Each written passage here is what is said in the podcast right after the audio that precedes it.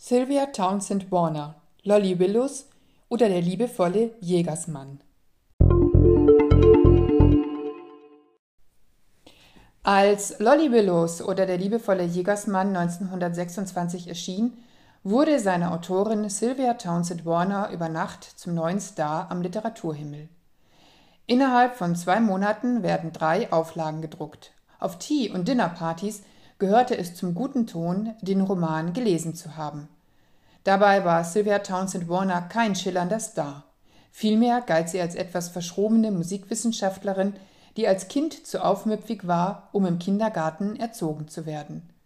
Fortan fand der Unterricht zu Hause statt. Die Mutter brachte ihr Lesen bei, die Großmutter erzählte Geschichten und las mit der kleinen Sylvia Goethe und Coleridge, der Vater war für den Geschichts-, Musik-, Deutsch- und Französischunterricht zuständig. Die umfangreiche Hausbibliothek steuerte den Rest bei, um aus dem Mädchen eine literarisch und musikalisch höchst gebildete junge Frau zu machen. Freilich immer noch eine, die auf Konventionen pfiff. 17 Jahre lang hatte sie eine Liebesbeziehung zu einem verheirateten Musiklehrer, die noch parallel zu ihrer 1931 beginnenden Beziehung zur Lyrikerin Valentine Eckland weiterlief. Diese ungewöhnliche Frau schrieb also diesen ebenso ungewöhnlichen Roman. Schon auf den ersten Seiten staunt man über den leichten Ton in ihrer Sprache. Nur wenige Zeilen reichen aus und man befindet sich in einer Sprachwelt, die heute ausgestorben scheint. Sanft und unaufgeregt schreibt sie mit Witz und ironischem Unterton über den Versuch von Frauen, sich zu emanzipieren und unabhängig zu machen. Unterschwellig schwingt dabei auch jede Menge Kritik an den Umständen mit, in denen Frauen sich jahrhundertelang arrangieren mussten.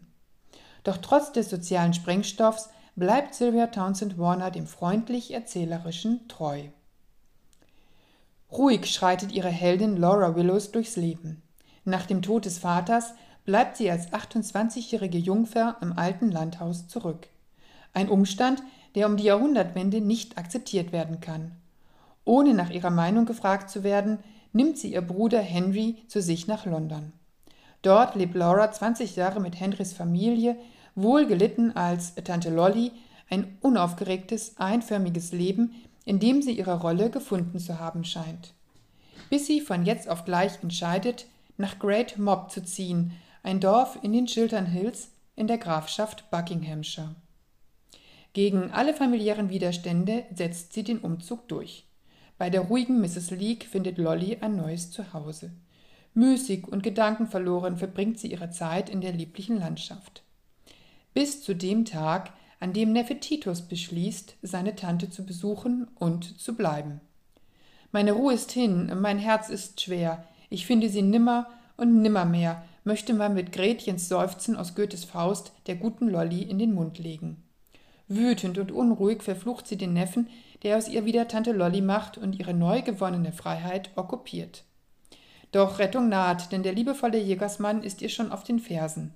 Schließlich gelingt es Lolly, endlich frei zu sein und muss erkennen, sie ist nicht die einzige, der als Hexe im Bunde mit dem Satan der Schritt in die Unabhängigkeit gelingt. Man mag darüber streiten, ob Sylvia Townsend Warner mit dem Teufel nur ein Bild geschaffen hat, in dem alle nach Unabhängigkeit strebenden Frauen des Teufels sind, oder es letztendlich doch wieder einen Mann braucht, um die Frauen zu befreien. Tatsache ist, dass Lolly Willows oder der liebevolle Jägersmann als zauberhafter, witziger und bissiger Roman zur Pflichtlektüre eines jeden Literaturliebhabers gehört.